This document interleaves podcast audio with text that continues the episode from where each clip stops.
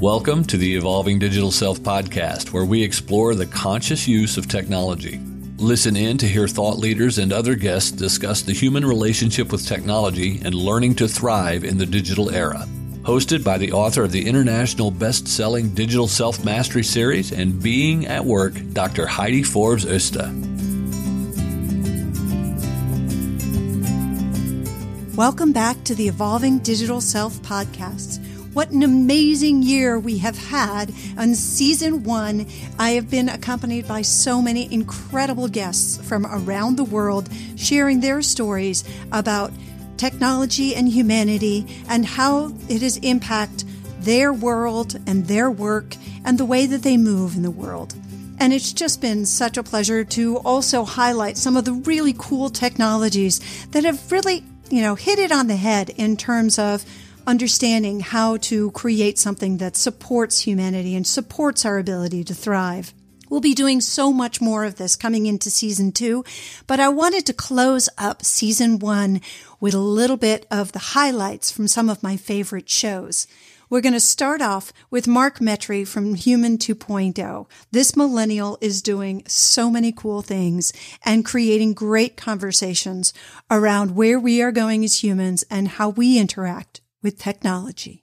I think my parents did a really good job raising me and teaching me real strong foundational morals that I carry with me every day. But really, I think when you when you have the conversation of technology, you have to have the human side to it. Because I really do believe, you know, kind of the reason, one of the reasons why I'm doing this is, you know, if you look all like across thousands of different years, different civilizations, different empires, all sorts of different societies, people have been getting screwed. And a lot of that can be mediated through technology, because technology is kind of the middleman, right? Like, and as we're seeing with blockchain technology that's now decentralizing money. Now, I had Jay Sammet on my podcast, and he's a part of this organization, and they're basically building the infrastructure for the world's poorest two billion using blockchain technology, you know, because you don't need banks, you don't need governments to do this stuff. Individual people can do this stuff. And I think technology kind of empowers that human side. If you look not even fifty years ago and you look at the world and the kind of wars that we were having, today wars are different because governments can't use the same kind of manipulation that they've been using before, right? Because how would people know stuff? You know, they'd maybe have a newspaper, they'd maybe have some kind of messaging, but it was all centralized. There was no decentralization. There was no, you know, there was no clean, one hundred percent trustworthy middleman, because it's just people. And as, as humans, once we build these systems and societies, they get so complex, and the pure, well-intentioned values that we, we created those organizations to do get misconstrued in the process of it. And I think technology is, I think basically humanity is about to enter into a technological enlightenment, where things might seem really weird now with social media and, you know, all, all these different things on the news that we're seeing, like people getting called out for being pedophiles and molesting these people. I think this is just the beginning. I think humanity is about to awaken to its true self that technology is exposing, kind of like a mirror, where we're seeing the actual reflection. And for some people, it's strange and they're freaking out. But for some of us, we just kind of understand this. I think that's really exciting. And it's absolutely, I mean, I at least uh, agree with you, as we said before. It's like, I agree with you. That's the truth. I accept that that's my opinion, but I'm very hopeful. And I think you are as well, as to the potential for technology to both for the democratization, but also for just so many other incredible impacts. You started this new thing called Flow. And, mm-hmm. and in that you were talking, you know, you mentioned the piece about sort of in Africa and the, the mobile phones there used for payment systems and whatnot. And years ago, I was on the board of an organization that we were promoting women in leadership across from Scandinavia to the, the Gulf countries. And a lot of the conversations that we were having there were around, at least in my role in that board, was more talking about, you know, how we, can we use technology to augment this experience and to, to both train uh, women in the leadership skills that they maybe didn't have, whether it was for sitting on boards or, or whether it was just getting them up on the technology, because in some cases they weren't made They weren't made available to the training for everything simple from, you know, back then it was, you know, Microsoft systems that basically, if you, if you don't know how to do Word and Excel and PowerPoint, you can't work in a large organization, at least back then. Now, of course, it's Google, Google Docs. But I think that there's just this incredible experience that we in the developed world were so quick to criticize the, you know, the behavior manipulation and this and that. But those, it's a first world problem. Really, when you look at it from the meta and the opportunities that technology is providing, it far outweighs these, these little things. I, and I don't mean to diminish it, but the, you know, mm-hmm. the uh, manipulation in social media and, and, you know, people saying bad things about other people, because that's always going to happen. That's more of a society problem. It's just emphasized because our society is so screwy right now. You know, in the micro, this is happening really fast. All this stuff is is really new. Like, sure, humans have been augmenting their reality ever since they created tools. But in terms of like the kind of digital revolution that we're seeing, that's, you know, twenty, thirty years, like not even. And I think in the big picture, all of these things will be kind of not, you know, cured or, or fixed, but all these things won't really be a problem. Like you mentioned, you know, people saying bad things or, or being persuasive on social media. Of course, that's always going to happen. But, you know, I, I kind of noticed an interesting trend. And it's like, if you notice at the early internet where things and social networks like YouTube and whatnot, they were more based on username, and Facebook didn't, you know, require you to put in your, your full first and last name. Everyone was saying like all this random stuff all the time. Like people would just comment. And then now it's just like definitely gone down. Like I've seen it everywhere gone down. And I think eventually once the digital world kind of sinks in with the physical world, people will start treating it just like it's kind of real life. Cause there is a disconnect when you leave a, a YouTube comment. You're not seeing that person's reactions to what you're saying in real time. And then, you know, your brain kind of interprets that in a different way. Most people would probably say those things, but they'd never say them to somebody in real life. And, you know, a lot of people might be looking at their smartphones all day or looking at their screens, but that's, again, that's a temporary view, because what happens in five, ten years from now when we're all wearing augmented reality contacts and whatever we were looking at our screens is now just blended into reality, and we don't have to look down anymore. And whatever we want is just there. So I think taking the long view of all this, just like you said, is uh, is key. Yeah, no, I think it, it's fascinating. I'm curious, have, have you heard about China's new policy? Or I don't know if it's necessarily a policy, but it's an experiment on tracking people's social scores. And it's similar to a Black Mirror episode um, mm-hmm. a couple of years back, maybe not even a couple of years back. What are your thoughts on that? I think it's, uh, yeah, and I, I think it's really interesting. I think China is really a really interesting country. And I was just reading uh, the other day, too, that their police now and the subway systems have augmented reality glasses that can detect faces. So if there's a criminal or whatever. To me, I think it's uh, I think it's a really, really, really slippery slope, because I don't think the technology is there, but I don't think humanity is is there yet necessarily. So I think, again, I don't know how this is going to be implemented. I haven't really read too much about this, but I think that it can easily be manipulated. And I don't think with the current system we have now, to apply that system, it doesn't really make much sense, especially in a communist country. So I think, yeah, and I, and I think, you know, if you look at China's economy, they're, they're growing a lot, and it seems that they're developing a lot of interesting stuff, especially in terms of technology in the future. And it's interesting to see where that goes. I think everything in Black Mirror is possible. If it's not already possible now and we just don't see it, it's going to be possible. But I think that's, that's like the one percent of, uh, of what happens. And passionate people like you and me and people listening to this and C E Os and doing startups and whatnot, they're helping build that future to help ensure it's a white mirror and not a black mirror. I like that. Let's stick with the white mirror. And then we can always, you know, create things that can counter the yeah. black mirror.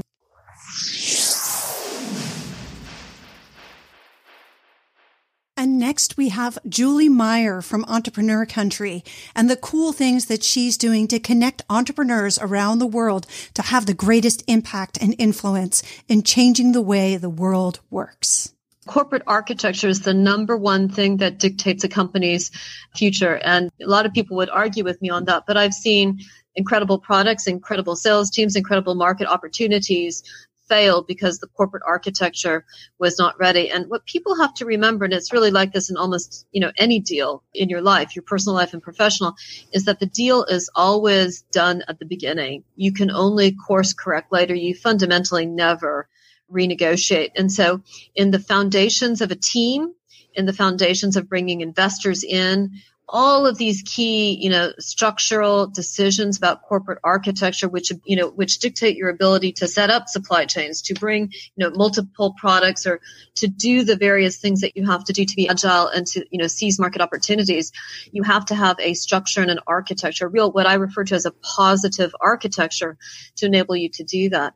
The other thing that you said at the beginning there was about, you know, just funding. And you know, here we are in the second half of two thousand eighteen, and the, the very same things twenty years ago when I was coming out of INSEAD. And, you know, you could say, wow, it felt like, you know, the European technology uh, landscape was opening up. And, you know, people like Ronald Cohen with APAX and all of these, you know, parties were out there really forging ahead. And, you know, Tom Teichman, who I ended up uh, working with at New Media Investors, you know, we would have somehow thought that twenty years from now, it would have all just, you know, gotten terribly straightforward and easy. But even though Europe has so much capital, it really doesn't apply its capital to its entrepreneurial ventures. It still today is, you know, putting uh, property, you know, money into property in Berlin or backing private equity, later stage buyout firms and so forth.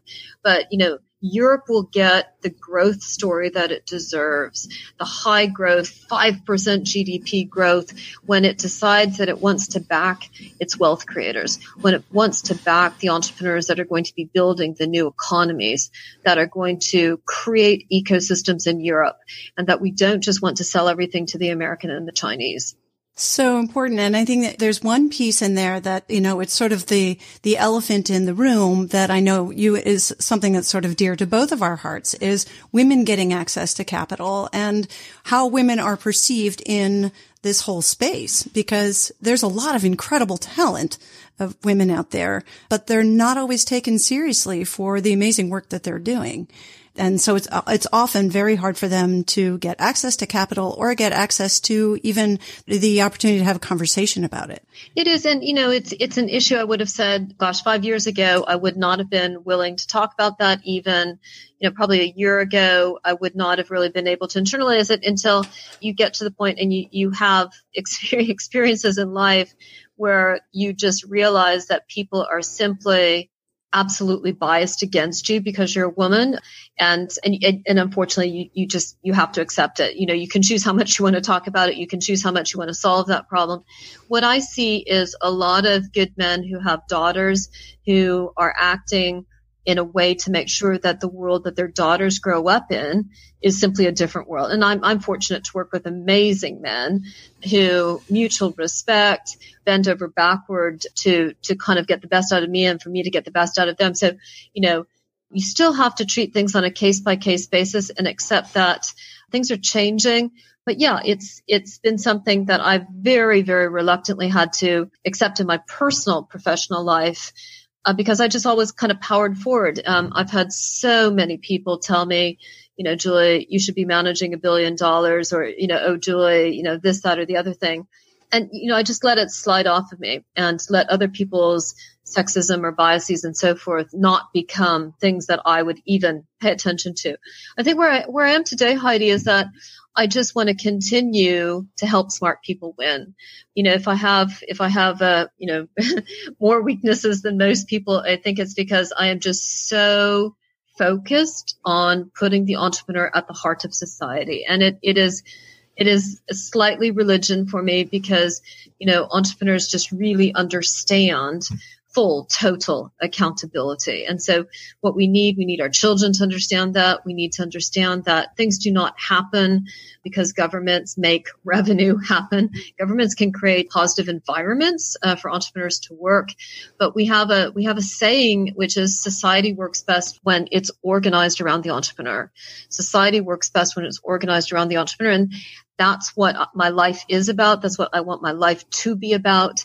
I do believe that women have a very particular uh, role. Um, one of the chapters of my book, Welcome to Entrepreneur Country, was the world is becoming feminine. That's not that, you know, women are becoming, um, you know, the only players or the most important players, because some of the most successful men I know have feminine leadership qualities, and which I kind of defined in my book as all the positive things, transparency, trust, and, you know, and so forth, uh, rounded them all up and called them feminine. You know, the point is, is just that leadership styles are changing. And, and I want the, the people with the best values, with sustainable economics at their core, uh, who are the smartest, who are seeking the best impact in these kind of figure eight business models. We, we take everybody into the investment cycle and we get everybody out on the, you know, return on investment. We leave nobody behind. We don't make choices that these groups are going to be- benefit over those groups, with the exception of people who want to play into building their personal economies, who want to take full accountability for themselves, et cetera. Those are the people, you know, that my firm and, and my friends and myself are going to be focused on helping. And it just so happens that we back a huge number of women, that we have a huge number of great women shareholders and people in our team, um, and so forth. So it all just kind of seems to be coming out more and more in the wash.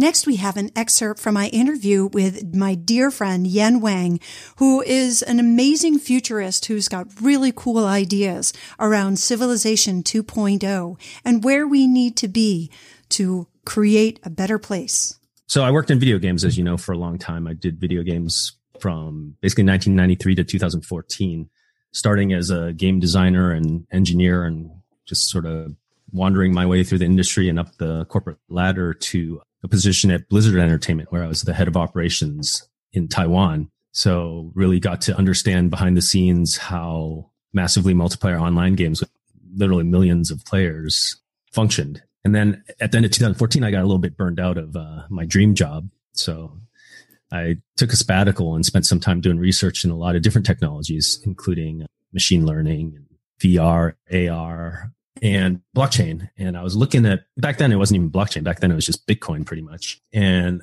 I knew there's something interesting there, but it seemed kind of a little bit scary. So I, um, you know, just kept researching. I also did a lot of personal development work and traveled the world and explored, just really did a reset so I could figure out what I wanted to do. And then about a year ago, it started really clicking together that all of these different technologies are coming together, and where blockchain comes into it, or what, like actually I call it, it's more, it's evolving into something called distributed ledger technology. So it's not necessarily just blockchains, but different methods to be able to have decentralized governance systems and de- decentralized um, currencies. So that really empowers us to design systems that have much, um, basically it allows us to design systems that have decisions and incentives governed by code and math rather than a third party or a central authority. So it creates some really interesting dynamics within the potential of what we can do to solve a lot of the problems that we have in the world today. It's an amazing approach. And I think that having a son who is, was very involved or still plays a lot of video games, and seeing the complexities in some of these worlds that are created. And I mean, he was the one that introduced me to Bitcoin years ago. And I, you know, I thought it was just something that was used on games, but I think that the whole movement of where it's gone now, and, and you tie it into the human performance piece. Where do you think it made that jump from the gaming space to something that, you know, can fit into real world society and mainstream?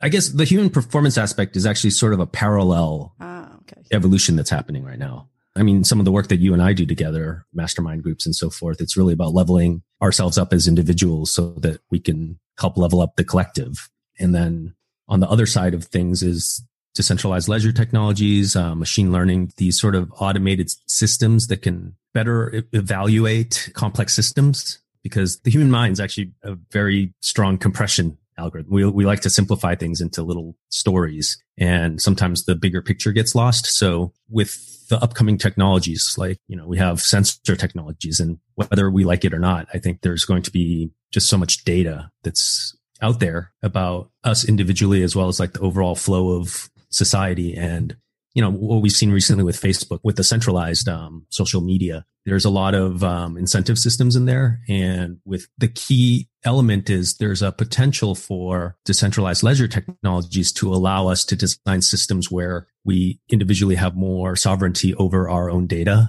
and where rather than a centralized, you know, middleman or gatekeeper is taking most of the, extracting most of the value out of the system, it's like we can create systems where the individuals can have the value. So like, for example, if you can imagine, if you had your access to your own data that was, you know, encrypted in a way that people would only see what you want them to see, you could potentially sell your own data to advertisers to find products or services that you actually want, rather than having Facebook control that. So, so it's more pull rather than push. Yeah, exactly. It would be like a pull style of uh, discovery rather uh-huh. than targeted micro-targeting, right? Do you think humans are fully capable of, you know, in their current state? I think most people are fairly asleep in terms of knowing what they want to pull.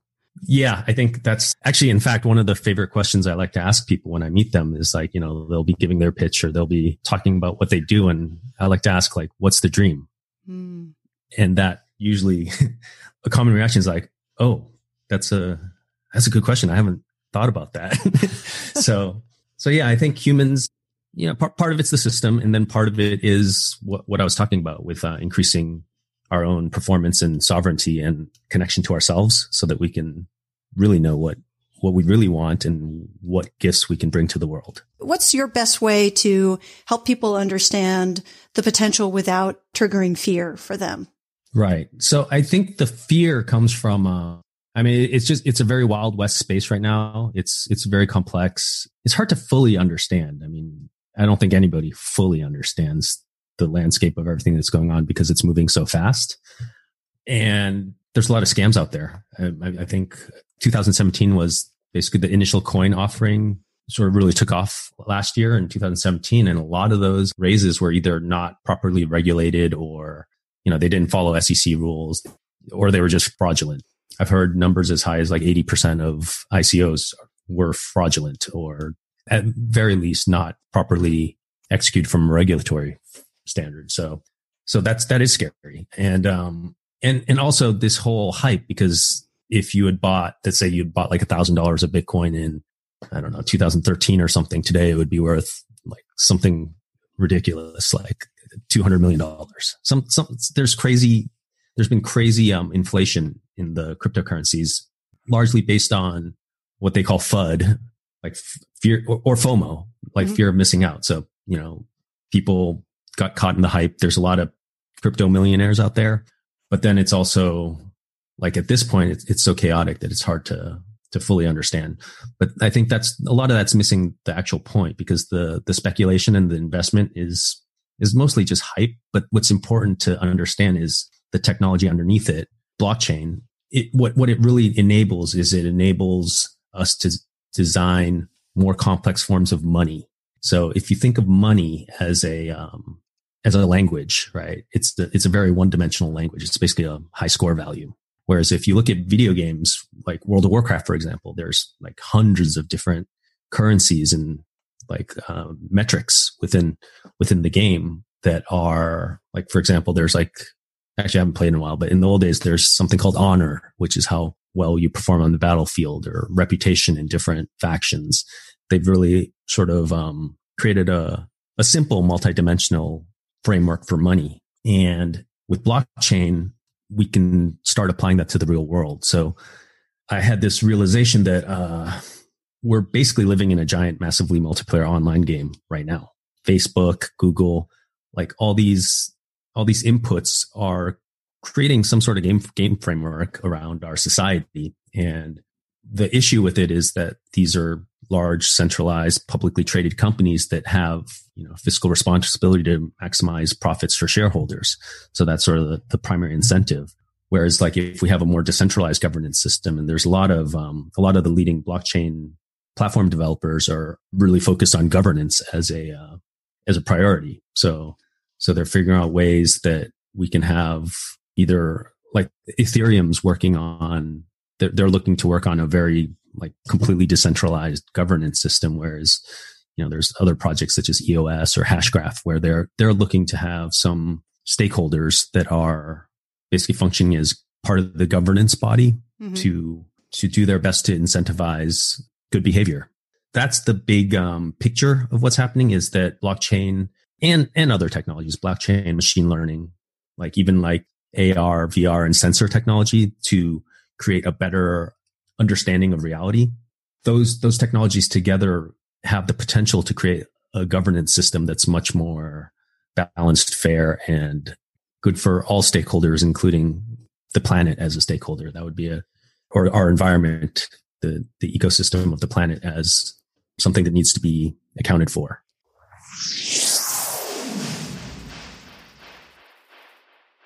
If you're curious about learning more about the digital self that we refer to often on this show, my latest book, Digital Self Mastery Across Generations, How to Master Your Relationship with Technology to Amplify Productivity and Connection in the Digital Era, has just gone live on all online booksellers.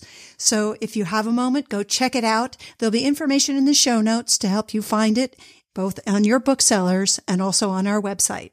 I hope you'll take a moment to check it out, because I think there'll be a lot for you to learn about how your personality and your behavior actually impacts the way you relate with technology and those around you, your clients, your friends, your family, and how you can improve that relationship to one that is more harmonious. Now we'll hear an excerpt from my interview with Monica Parker, another dear friend who is doing some incredible work in organizational change and helping organizations understand how to navigate this challenging time of very rapid change. What kind of variation do you see in terms of adaptation to technology, resistance, overuse? Is that unique in different markets, or is that pretty much the same everywhere?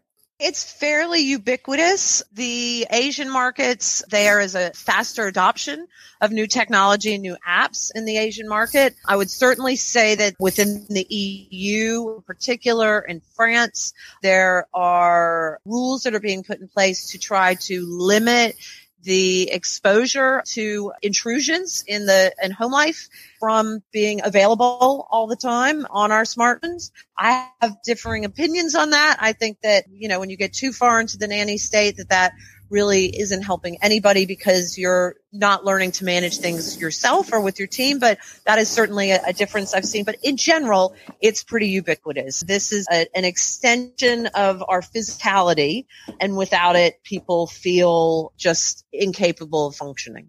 Do you work much in developing markets? And, and if so, do you find that the adaptation is different in a way that it may expose them to new markets that they wouldn't necessarily be exposed to? Or, or is there more, and, and also is there more of a protection of their culture, maintaining their, their cultural value systems, as they're very different?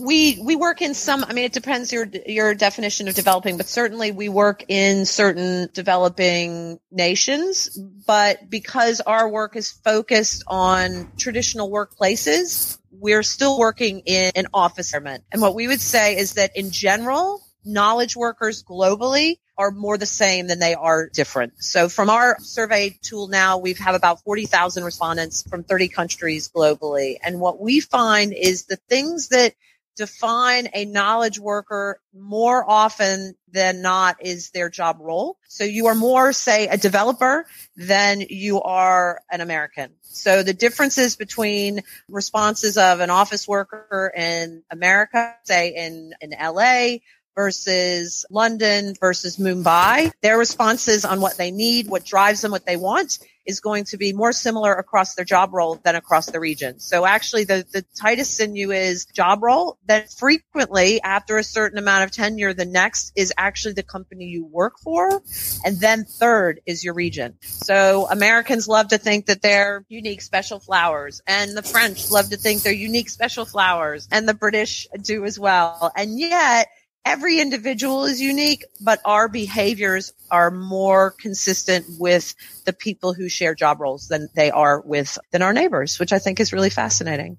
It is fascinating, and it totally makes sense. I mean, you know, having worked as an expat for most of my career, I, that was what I experienced as well, is that, you know, the people we were working in similar job areas, that's the culture that we shared. We each brought our unique perspectives to that, yep. But in terms of our work culture, it was very much based on our different roles. So that's, that's interesting. And, and to me, you know, that was not necessarily before the smartphone, but, you know, I took five years off to go do my research piece. So there's certainly been a gap there. So it, it hasn't changed that much, which is actually, I think, very exciting to see.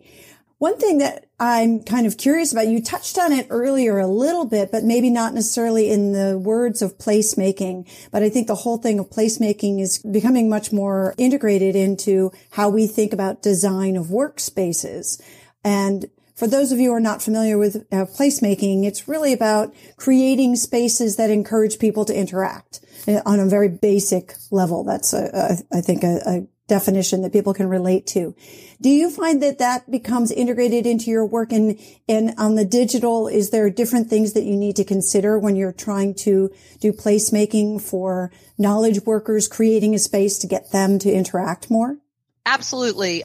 The placemaking is a huge initiative among the larger architectural installations. So when you start looking at entire buildings and groupings of buildings and how that impacts communities, there's a term that we use a lot in our work that the design is becoming more porous. And so while you used to need permission to enter, say, a building, now the floor of a number of buildings may be community space. A, a great example of that are some of the bigger banks. I'm thinking of the A N Z building in in Melbourne, where the ground floor has a cafe that's open to the public. It has a co-working space that's available for people to use. And it ends up being a space that also the employees of the building use. But it's that porosity, that idea that, that almost now every building or every workspace should have, or we encourage them to have, a public, a privileged, and a private area. Um, it used to be that it was that as soon as you entered, that was the, the privileged and the private. But to have that public space that allows for that greater fluidity, that greater those greater bump opportunities with not just the people you're working with, but the community as a whole. As a global knowledge worker yourself, how has your life and work changed in your relationship with technology over your career? Well, I can't say that I'm probably, maybe do as I say, not as I do. If you were to ask my husband and business partner how I deal with technology, he would say I don't have the healthiest relationship. I am pretty much plugged in twenty-four seven. But I think some of that is also given that, yeah, I am the founder of my company. And so it's something I'm not able to separate work and life. It's just life for me. But I love the ability that it gives me to create the life that I want. When my husband and I started Hatch, we didn't set out to be billionaires, which is good because we're not going to be. But the main thing we said is we want to make a difference in people's work lives. We want meaningful work, and we want to be location in specific. So our goal always was to be able to work from anywhere that we wanted to and still be able to deliver great work. And so, for example, I lived in Nice for December and January um, last year, and I'll be there for three months this coming winter because it's just a very centering place for me. And we were able to, I was able to write and create and yet still run my business from there. We have an office in, in London, two offices in London. We've got an office in Melbourne. We're opening our office in, in New York. And that fluidity, that ability to to be anywhere that I want to be from a personal or professional point of view is is a game changer. And I think it's why I've been able to find such satisfaction in the work that I'm doing, because I am able to be so mobile um, and constantly challenge myself with, with new places, with new projects, and new thinking.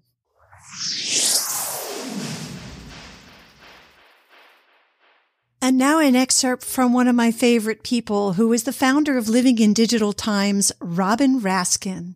The most exciting thing about user interfaces are that people of all talents are involved. Behavioral scientists, anthropologists, drama students. I mean, it is such a human thing that you're trying to capture in a machine thing. And it's going to take a collaboration that never had to exist in computing before.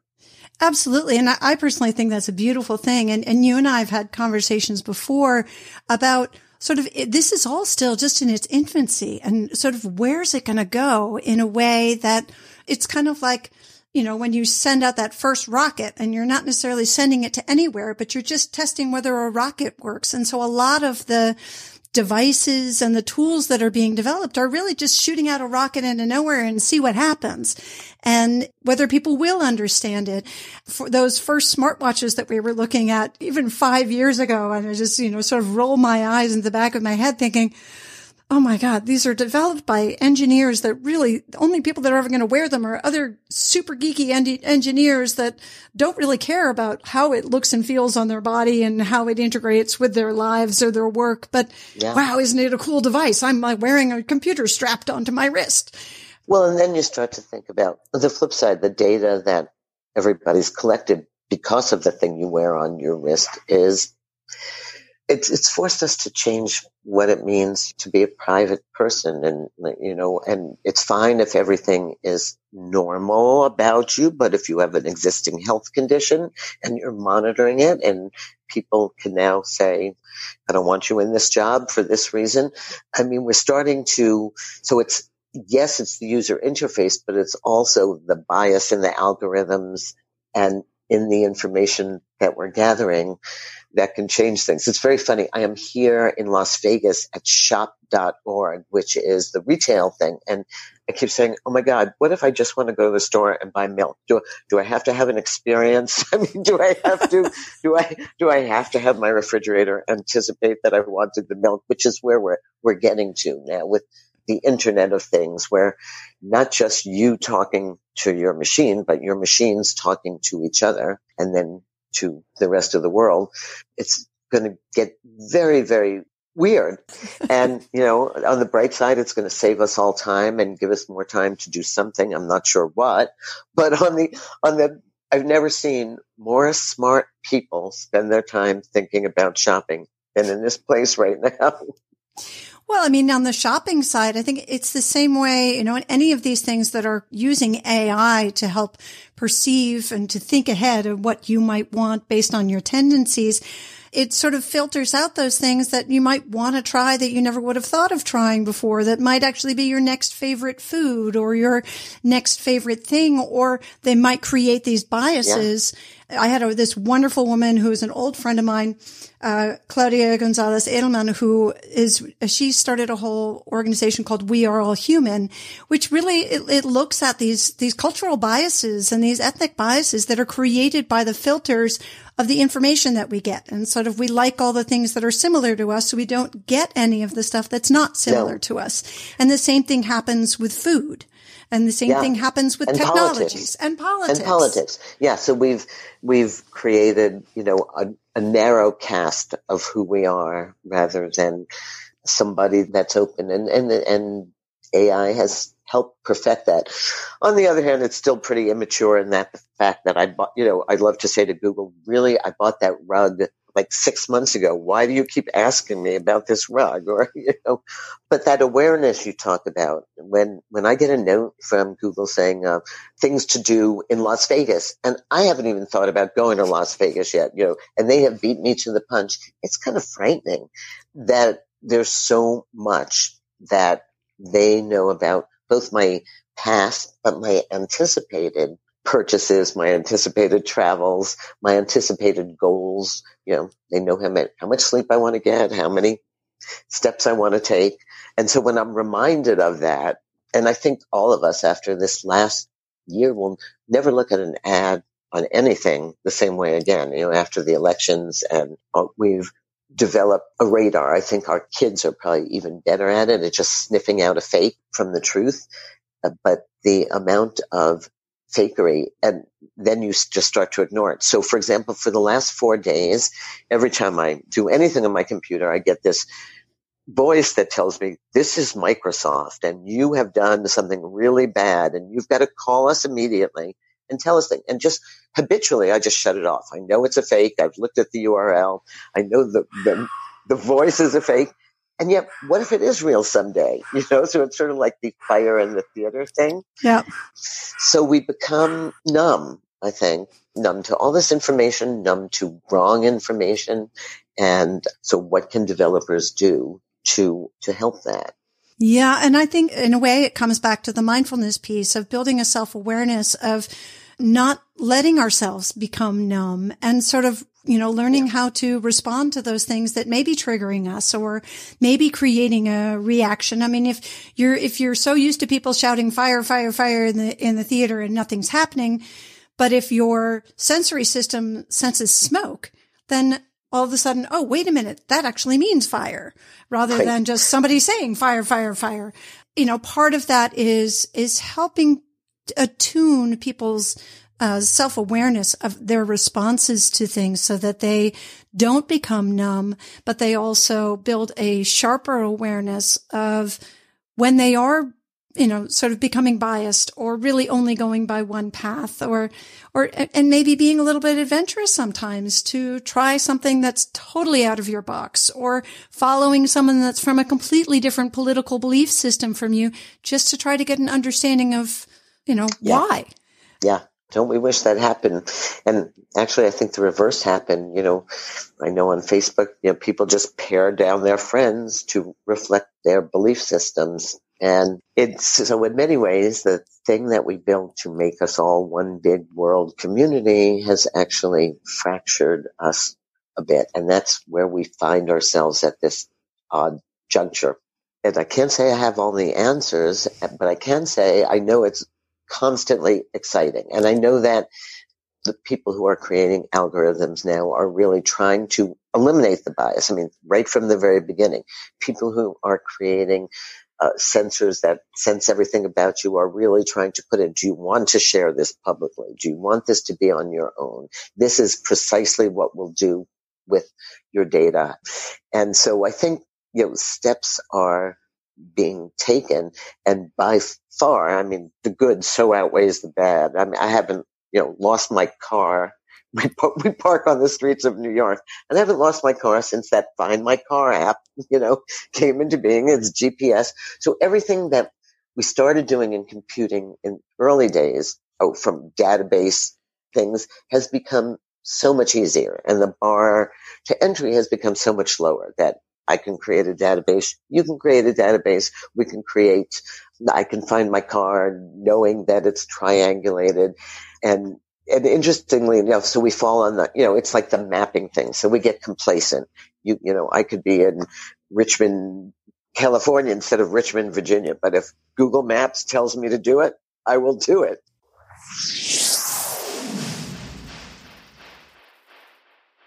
And last but most certainly not least, one of my favorite early interviews with Brian Solis on the Digital Change Makers Manifesto.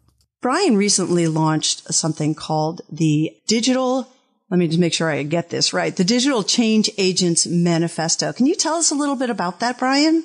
Yeah, it's a little bit of a departure from my, my previous research. Over the last several years, I've, I've concentrated my work on studying digital transformation, corporate innovation. I've looked at things uh, along the lines of experience design and innovation design. And along the way, there was just this constant theme. Every time I was interviewing executives, I felt like I was less of an analyst and more of a therapist. I was talking to uh, individuals, and it was almost as if, hey, now that we're alone, let me tell you what's really happening behind the scenes. I am pulling my hair out. I'm bashing my head against the wall. Nobody understands the change. There's no sense of urgency. People have too many egos. The politics, the demographics, uh, or you know, the, the older demographics don't want to understand the younger demographics. Just everything and, and anything would, would come out during these interviews. And I, I realized that, gosh, you know, years and years after and, and hundreds of interviews later, you realize there is a story here about change that isn't being told. We, we just keep focusing on the Apples and the Teslas and the Netflixes and the and the Amazons of the world, but we're not looking at the story behind the story, which are the people that are leading digital transformation or leading innovation. And I wanted to tell their story. And more so, I wanted other people who are facing the same challenges to understand that they're not alone and that there are ways to get around this, but it isn't by pushing a digital agenda. It's also by understanding how to work with people when there is a general reluctance to change itself. So true. So true. And I think, you know, one of the things that I've really appreciated about your work, Brian, that really is similar to my approach is that it's about sort of the behavior and the people behind it and sort of the humanity behind it. I mean, I think that's why I sort of took a Uh, veered a little to the side, um, because I was looking at why were people reacting? What was this relationship with technology that was really inhibiting the ability to really take advantage of it and to make use of it in when it's rapidly changing? Do you have any particular stories that really pop up for you that triggered that shift from or into this space of looking at supporting the leaders and bringing out their stories? Well, you know, I think one of the stories that I w- would tell is, is, well, there's a couple and there's they're more behind the scenes stories, is that the interesting thing about it was every time I hung up the phone or I left a meeting, I always wondered, would I would that person still be in this company the next time I talked to them? And when we finished the report, it was really uh, surprising and also not surprising. I think the number was something like sixty percent of the people that I had interviewed specifically for this report, I had to update right before publishing that they had left. So it's it's almost like putting, no, it wasn't almost, it was formerly of X Y Z company. Uh, and it was sort of symbolic uh, in that, you know, if you're an executive of a large brand or any company really, and you are facing digital Darwinism like most, you've got champions within your organization that are on the cusp of just giving up.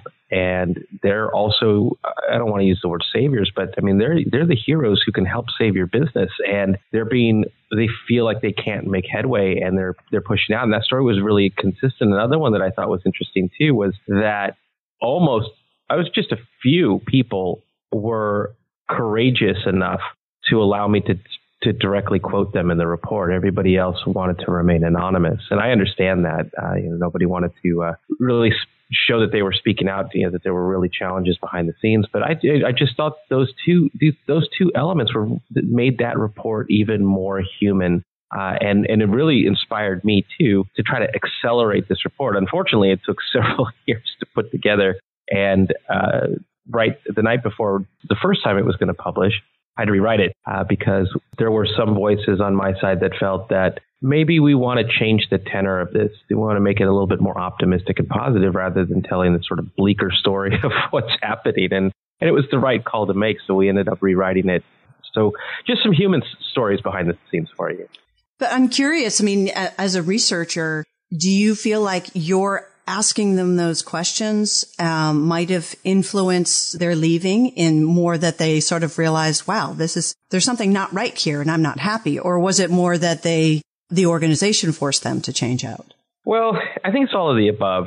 It was right in front of me the whole time. And it, it, it wasn't until I started to rewrite the report the last time that I really connected the dots, is that just because, you know, and, and you and I are in the same boat. We were we were on the left side of the bell curve that you know, we used to run up around in the same circles as, as all of this was manifesting many, many, many years ago, uh, is that we're so passionate about this and we get it and we see it and we're leading the way and we're blazing trails. And we just sort of have this assumption that everybody else is going to want to follow because this is obviously the right thing to do. And it dawned on me during, during this research that the one thing that I don't, I won't say you, but the one thing that me and everybody else within that I've that I've researched uh, or that I interviewed for this report, the one thing that we lacked was sort of this this experience and mastery of change management skills. It's it, it was they weren't necessarily going hand in hand. And I think when people get frustrated and people want to quit and they want to give up, is that they they haven't successfully connected the dots between what they see and what others don't. and how everybody could go in the in the right direction together in ways that benefit everyone, uh, and not be so scary or, you know, forced upon someone else, or that someone's right and someone's wrong. That there's there was just these elements of change management that I had missed all along. Yeah, and I totally agree with you. I think that it's really underappreciated how, you know, the challenges of change management and how much that goes into, you know, it's one thing to be excited and an advocate in an organization. It's another to actually create that shift. Really, you need sort of that leader, that the change management leader that has a bunch of these supporters that are the passionate ones that totally get it, that are willing to go out there and make that change happen. But they need someone to lead them through that process. And I think a lot of organizations are just not well equipped for that. So yeah, I appreciate your bringing that out. I think it's really, really important. I think it's very exciting too that, you know, what, what has been the response? I mean, have you, uh, you know, have you gotten some good reaction to the book, or any, or any backlash?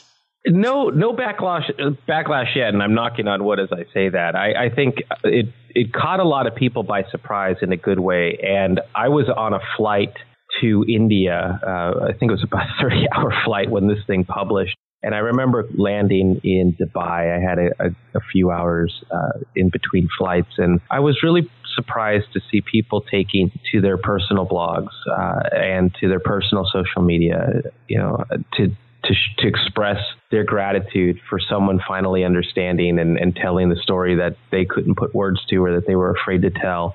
Uh, and, you know, I I just come off of uh, about four or five weeks prior publishing The State of Digital Transformation, which is also a really good report. But, you know, that thing is rich with incredible jaw-dropping stats. And that kind of report gets a lot of press, which I'm thankful for. But I was surprised to see this one actually, within the first week, get as many downloads as that report had had in several weeks. Uh, and so I think the reaction, you know, I, I feel very encouraged by it. In fact, I'm so encouraged by it that I'm delaying work on my next research report to uh, continue to push this out, because this, in hindsight now, I, I feel like this might have, might be my most important work in a while. Well, that's a wrap for season one, but we've got all kinds of great guests lined up for you for season two to have great conversations around digital well-being and the ethics of using behavioral science in developing new technologies, highlighting some really cool technologies that are coming out to the market that have really nailed it on the head in terms of creating something that fits harmoniously into the human experience. But we'll be kicking off season two with Santa Claus on Christmas Day. So don't forget to subscribe, and don't miss an episode, because we got a lot of great stuff coming up for you. Until then, bye-bye for now. Thank you for joining us for the Evolving Digital Self. Be sure to subscribe on your favorite podcast app now so that you don't miss a single episode. While you're at it, please give us a rating and a review, and join the digital self-mastery movement to create more conscious use of technology by sharing it and telling your friends. Want to see where you fit on the digital self spectrum and how it might be impacting your business and relationships? Get your free copy of Digital Self Mastery today by clicking on the link in the show notes.